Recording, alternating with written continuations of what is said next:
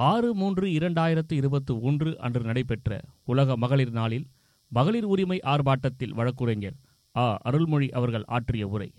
உலக உழைக்கும் பெண்கள் தினமான இந்த மார்ச் எட்டாம் தேதி இந்தியாவில் நடைபெற்று வரும் பெண்களுக்கு எதிரான பாலியல் வன்முறைகளுக்கு எதிர்ப்பாகவும் தமிழ்நாட்டிலேயே நடைபெற்று வரக்கூடிய பெண்களுக்கு எதிரான குற்றங்களை கண்டித்தும் அந்த குற்றங்களின் மீது நடவடிக்கை எடுக்காத தமிழக அரசினுடைய போக்கை கண்டித்தும் இந்த பிரச்சனைகளில் பாதிக்கப்பட்ட பெண்களுக்கு நீதி கேட்டும் இந்த ஆர்ப்பாட்டத்தை திராவிடர் கழகம் நடத்துகிறது. இந்த ஆர்ப்பாட்டத்தில் எங்களுக்கு இங்கு முன்னிலை வகித்து வழிகாட்டக்கூடிய திராவிடர் கழகத்தினுடைய துணைத் தலைவர் ஐயா கவிஞர் அவர்களே திராவிடர் கழகத்தின் பொருளாளர் மானமிகு சகோதரர் குமரேசன் அவர்களே மாணவரணியின் செயலாளர் மானமிகு தம்பி பிரின்ஸ் அவர்களே வழக்கறிஞர் அணியினுடைய செயலாளர் சகோதரி வீரமர்த்தினி அவர்களே மாநில மகளிரணியின் செயலாளர் மானமிகு தமிழ்ச்செல்வி அவர்களே இங்கே முழக்கங்களை எழுப்பியும் இணைப்புரை வழங்கியும் இந்த நிகழ்ச்சியினை சிறப்பாக ஒருங்கிணைக்கின்ற வழக்கறிஞர் மணியம்மை அவர்களே வழக்கறிஞர் மதிவதனி அவர்களே மற்றுமுள்ள தோழர்களே அனைவருக்கும் வணக்கம். இன்னைக்கு இந்தியாவில் நிறைய இந்தியாவினுடைய பெருமையை பேசிக்கிட்டு இருக்கோம். உலகத்தில் இந்த பெண்கள் தினம் அப்படிங்கிறது இன்றைக்கு கொண்டாடப்படுவதைப் போல ஹாப்பி விமென்ஸ் டே அப்படின்னு வரல. அது ஒரு போராட்டமாக வந்தது. ஆயிரத்தி தொள்ளாயிரத்தி எட்டாம் ஆண்டு நியூயார்க் நகர தெருக்களில் ரெடிமேட் கார்மெண்ட்ஸ் தயாரிக்கிற அந்த ஆயத்த ஆடை தொழிற்சாலைகளில் வேலை பார்க்கிற பெண்கள் ஒரு பதினைந்தாயிரம் பேர் தெருவில் இறங்கி போராட்டம் நடத்தினாங்க. எதுக்குன்னா பன்னெண்டு மணி நேரம் வேலை வாங்கக்கூடாது பதினஞ்சு மணி நேரம் வேலை வாங்கக்கூடாது எட்டு மணி நேரம் தான் ஒரு நிறுவனத்தில் நாங்கள் வேலை செய்யணும் அப்படிங்கிற முழக்கத்தை வைத்து அன்றைக்கு அந்த பெண்கள் நடத்திய அந்த போராட்டத்தினால தான் ஆண்களுக்கே எட்டு மணி நேரம்ங்கிற வேலை கிடைச்சது. இல்லைன்னா பத்து மணி நேரம் பன்னெண்டு மணி நேரம் வேலை வாங்கிட்டு தான் இருந்தாங்க.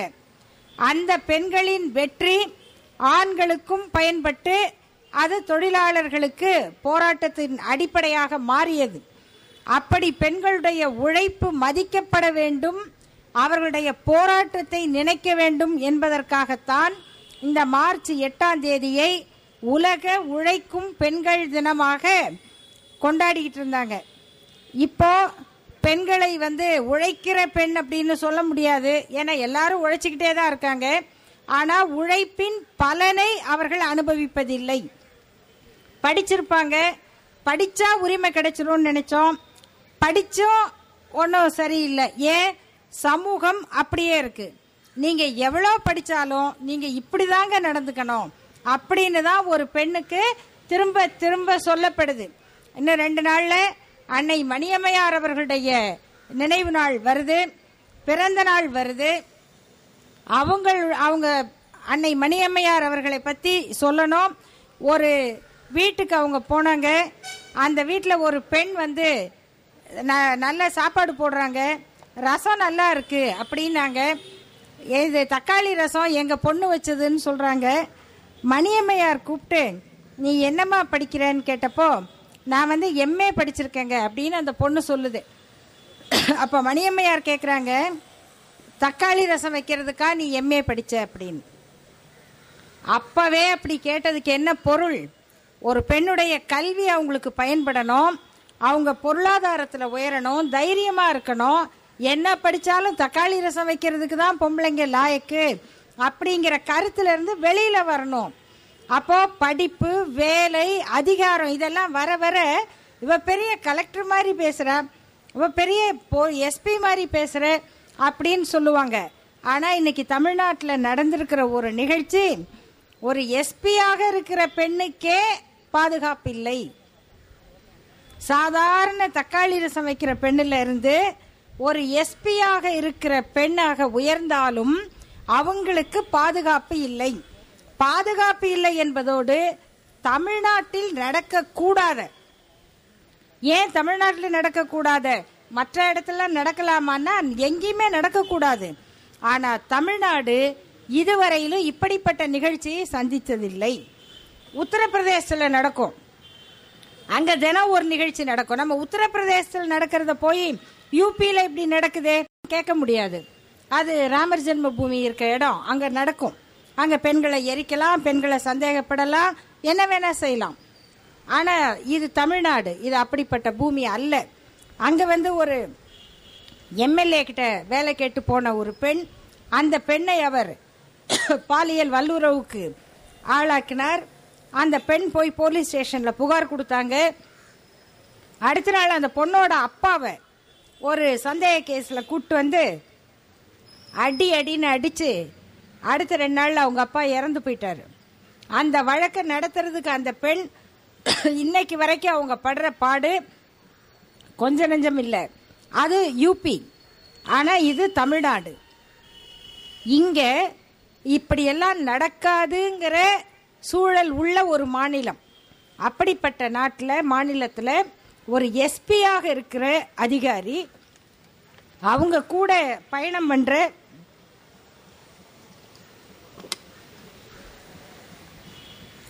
ஒரு ப- வழியில் பயணம் பண்ணுகிற உயர் அதிகாரி. அந்த துறையினுடைய தலைமை பொறுப்பில் இருக்கிறவர். அவர் தான் அவங்களையெல்லாம் பாதுகாக்க வேண்டியவர். அவர் அந்த பெண்ணை காரில் அழைச்சி பாட்டு பாட சொல்லி அவ்வளவு மன உளைச்சலை உண்டாக்கி. அவங்க என்னெல்லாம் பண்ணாங்க? அதெல்லாம் தேவையே இல்லை. ஒரு பெண்ணுக்கு அந்த மன உளைச்சல் உண்டாகுது பாருங்க. அதுவே போதும்.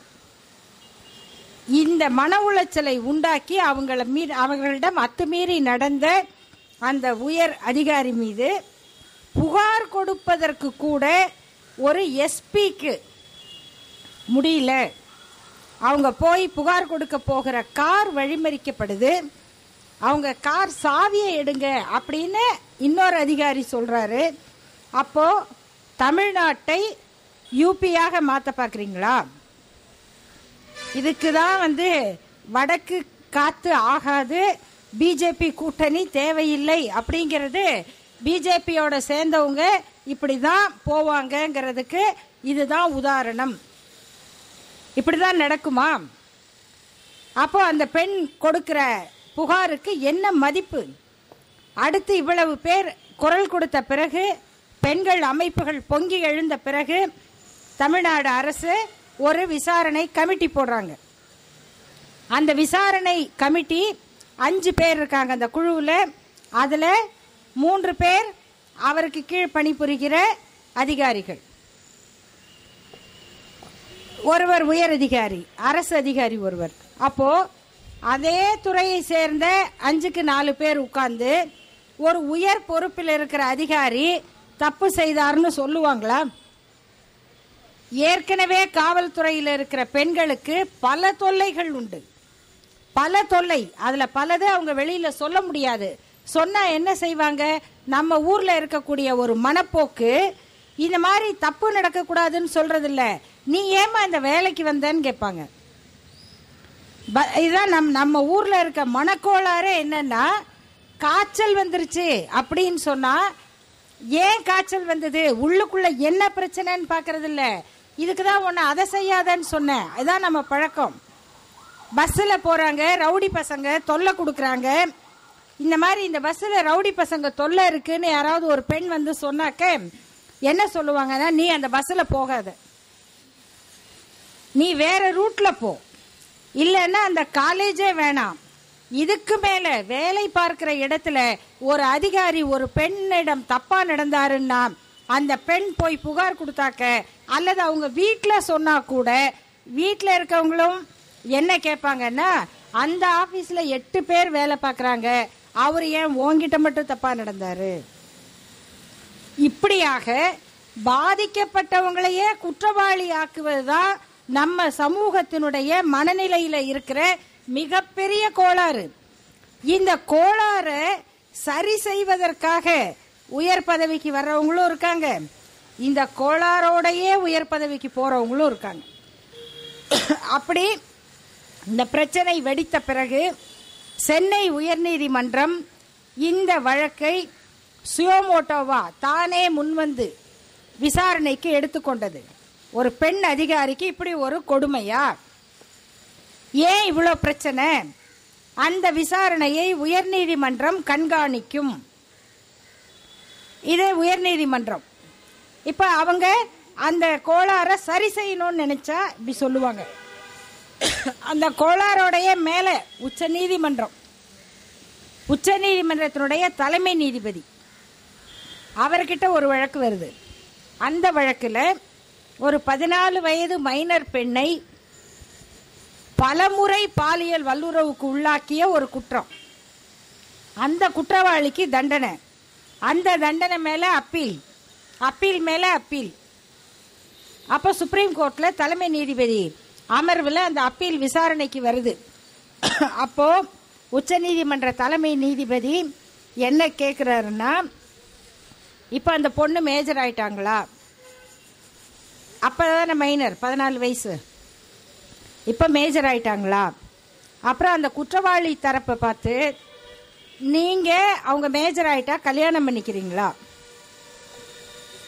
இது என்ன புதிய பாதை படத்தோட பார்ட் டூவா இல்லை இதுக்கு இன்னும் பரிசு வேற கொடுப்பீங்களா அவருக்கு? இதை வந்து ஒரு நீதிபதி அந்த படம் வந்தப்பயே அந்த படத்துக்கு விருது கொடுத்ததுக்கே பெண்கள் அமைப்புகள்லாம் கண்டனம் தெரிவித்தாங்க இது மாதிரி செய்யலாமா நீங்க? ஒரு பெண்ணை ஒருவர் வல்லுறவுக்கு உள்ளாக்குனா அவருக்கே அவரை கல்யாணம் அந்த பொண்ணை கல்யாணம் பண்ணி வச்சா இது இது மாதிரி ஒரு தண்டனை சிஸ்டம் உலகத்தில் இந்த பாரத புண்ணிய பூமியை தவிர எங்கேயுமே கிடையாது. ஏன்னா மற்றவங்கெல்லாம் சும்மா அஞ்ஞானத்தில் வளர்ந்தவங்க. அவங்கக்கிட்ட இவ்வளோ பெரிய நீதி இல்லை. இந்த நீதி எங்கே இருந்தது அப்படின்னா கான்ஸ்டியூஷனில் இருக்கா? இல்லை. ஐபிசியில் இருக்கா? இல்லை. அதை விசாரிக்கிற முறை சொல்ற சிஆர்பிசியில் இருக்கா? அதுலேயும் இல்லை. அப்ப இது எதுலையுமே இல்லாத ஒன்று. எப்படி நீதிபதியினுடைய எண்ணத்துக்குள் வந்தது அப்படின்னா அது இந்த மனு தர்மத்தில் இருக்கு. அப்போ நீதிபதியினுடைய மனசுல கான்ஸ்டியூஷன் உள்ள போகல ஐபிசி உள்ள போகல அவங்க பரம்பரையாக சொல்லுகிற மனு தர்மம் இருக்கு. இந்த மனு தர்மத்தில் அத்தியாயம் ஒன்பது. சில புத்தகங்களில் அத்தியாயம் எட்டுன்னு இருக்கும். சிலதில் அத்தியாயம் ஒன்பதுன்னு இருக்கு. ஸ்லோகம் இருநூத்தி தொண்ணூற்றி ஒன்பது. அந்த ஸ்லோகம் இது முழுக்க வேறு பெண்களை வன்முறையால் கூடுவது தான் இந்த சாப்டரே. ஒரு சாப்டரே வச்சுருக்காங்கங்க புண்ணிய பூமியில். யார் யார் யார் யாரை வல்லுறவு செய்தால் கூடினால் என்ன குற்றம்? அப்படின்னு எத்தனை விதமாக இருக்குது எல்லாத்தையும் அப்பயே வந்து ஒரு வகையில் பார்த்தா பாராட்டணும். ஏன்னா கேட்டகரி போட்டாங்க. இப்படி இப்படின்னு. அதில் ஒரு முக்கியமான பிரிவு இரநூத்தி தொண்ணூற்றி ஒன்பது. சாப்டர் ஒன்பது. தன் குலத்து இது வந்து புத்தகத்துக்கு புத்தகம் மாறுபடும். ஆனால் வரிசையாக படிச்சுக்கிட்டே வந்தீங்கன்னா இருக்கும். வேற புத்தகத்தை எடுத்து அந்த சாப்டரில் இது இல்லையே அப்படின்னு பாண்டே மாதிரி யாரும் பதறிட்டு வர வேண்டாம். அவங்கவுங்க கையில் இருக்க புத்தகத்தை எடுத்து பத்திரமா வரிசையாக படிச்சு பார்த்தீங்கன்னா தெரியும். அப்போ தன் குலத்தவளை வலிய புணர்ந்தவன் அவளை பெற்றவரின் விருப்பம் அறிந்து கேட்கும் பரியம் கொடுத்து மணந்து கொள்க. மேற்குல பெண்ணை புணர்ந்தவனுக்கு மரண தண்டனை கொடுக்க. தன் குல பெண்ணை இந்த மாதிரி செஞ்சா வல்லுறவு செய்தால் அவள் தந்தையின் சம்மதத்தை கேட்டு அவளை திருமணம் செய்து கொள்ளலாம் அப்படின்னு சொல்ற மனு தர்மம் தான் உச்சநீதிமன்றத்துக்கு வருது. அப்போ ஏன் இந்த புத்தகத்துக்கு எதிராக நம்ம பேசுறோம்? ஏன் இந்த மாதிரி கருத்துக்கள் ஒழியணும்னு சொன்னா இதற்கான மரியாதை நீதிமன்றங்கள்ல மனு தர்மத்தை பயன்படுத்தக்கூடாது. அதுல சொல்லப்படுகிற விதிமுறைகளை சட்டத்துல பயன்படுத்தக்கூடாது அப்படின்னு திராவிடர் கழகத்தினுடைய தலைவர் ஐயா ஆசிரியர் வீரமணி அவர்கள் தொடர்ச்சியாக அறிவுறுத்தி கொண்டே இருக்கிறார்கள். நீதிமன்றத்தில் மனுஸ்மிருதியை எந்த இடத்திலும் நீங்க குறிப்பிடக்கூடாது. ஏன்னா இவ்வளவு மோசமான சட்டத்திட்டங்களை கொண்ட ஒரு நூல் அது. இதை உச்சநீதிமன்ற நீதிபதி அவர்கள் அந்த கருத்தை சொல்லுகிறார்னா இந்த நாட்டில் பாதிக்கப்படுகிற பெண்களுக்கு என்ன பாதுகாப்பு? இது ஏற்படுத்துற கவலை எப்படி இருக்கும்? ஏற்கனவே சொல்லுவாங்க கோயிலுக்கு போனாலும் புரியாது கோர்ட்டுக்கு போனாலும் புரியாதுன்னு. இப்ப என்ன என்ன எண்ணம் ஒரு சாதாரண பாதிக்கப்பட்ட பெண்ணுக்கு வரும்னா கோர்ட்டுக்கு போனா விளங்காது. இதுக்கு நம்ம சும்மா இருக்கிறதே பரவாயில்ல. அப்படிங்கிற எண்ணம் வருமா இல்லையா? ஒரு பெண் படிச்சு அதிகாரத்துக்கு வந்துட்டா அவங்க வந்து தைரியமா வாழலாம். அவங்களுக்கு தப்பு நடக்காது. தப்பு நடந்தா அவங்க ஆக்ஷன் எடுப்பாங்க. அப்படிங்கிற நிலைமையில இருந்து நம்மெல்லாம் விஜய் சாந்தி படத்தை பார்த்துட்டு எஸ்பி ஆகலாம்னா எஸ்பியவே இப்படி பண்ணாக்க அப்புறம் விஜய் சாந்தி எப்படி படம் எடுப்பாங்க? யோசிச்சு பாருங்க. இது எப்படி நடக்கிறது? அப்போ நம்முடைய கோரிக்கைகள் என்ன அப்படின்னா இத்தகைய கருத்துக்களை நீதிமன்றம் சொல்லக்கூடாது. இப்படி ஒரு கருத்தை வெளியிட்ட உச்சநீதிமன்ற நீதிபதி அவர்களுடைய கருத்தை திராவிடர் கழக மகளிர் அணி கடுமையாக கண்டனம் செய்கிறது. மனுஸ்மிருதி போன்ற அநீதியான நூல்களை நீதிமன்றங்கள் எந்த விதமான மேற்கோளுக்கும் ரெஃபரன்ஸாகவும் பயன்படுத்தக்கூடாது என்று கோரிக்கை வைக்கிறோம். இரண்டாவது தமிழ்நாட்டில் பெண் அதிகாரிக்கு காவல்துறை அதிகாரிக்கு தொல்லை கொடுத்த பாலியல் தொல்லை கொடுத்து அவரை மன உளைச்சலுக்கு ஆள ஆளாக்கிய உயர் காவல்துறை அதிகாரியான ராஜேஷ் தாஸ் அவர்கள் மீது கடுமையான நடவடிக்கை எடுக்க வேண்டும் என்று இந்த மகளிரணி ஆர்ப்பாட்டம் வலியுறுத்துகிறது. ரெண்டாவது அரசு ஊழியர்கள் அகில இந்திய பணியாளர்கள் சட்டப்படி இத்தகைய கடுமையான குற்றச்சாட்டை விசாரிக்கும் பொழுது அந்த குற்றச்சாட்டுக்கு ஆளானவர்களை பணியிடை நீக்கம் சஸ்பென்ஷன் செய்வதுதான் சட்டப்படியான முறை. அத்தகைய சட்டப்படியான நடவடிக்கை இந்த குறிப்பிட்ட அதிகாரி மீது எடுக்கப்படாதது. அந்த பாதிக்கப்பட்ட பெண்ணுக்கு அச்சத்தை உண்டாக்குவதாகவே இருக்கும். அவர்கள் ஆவணங்களையும் சாட்சிகளையும் மாற்றுவதற்கும் மிரட்டுவதற்கும் வாய்ப்பளிக்கும். ஆகவே அந்த அதிகாரி சஸ்பெண்ட் பண்ணப்பட வேண்டும் என்று திராவிடர் கழக மகளிரணி கோரிக்கை வைக்கிறது. அடுத்து இந்த விசாரணையை தமிழக அரசின் காவல்துறையே நடத்தினால் அவர்களால் வெளிப்படையாகவும் எந்த பா- தாக்கத்திற்கு ஆளாகாமலும் நடைமுறை எடுக்க முடியாது என்பதால் இதனை சிபிஐயோ மற்ற அமைப்புக்கோ மாற்றி விசாரணை செய்ய வேண்டும் என்பது எங்களுடைய கோரிக்கை. இந்த கோரிக்கைகளை நாங்கள் தமிழக அரசுக்கும் உச்சநீதிமன்றத்திற்கும் வைக்கிறோம். இந்த ஆர்ப்பாட்டத்தினுடைய நோக்கம் அவர்களுக்கு புரியும் என்று நம்புகிறோம்.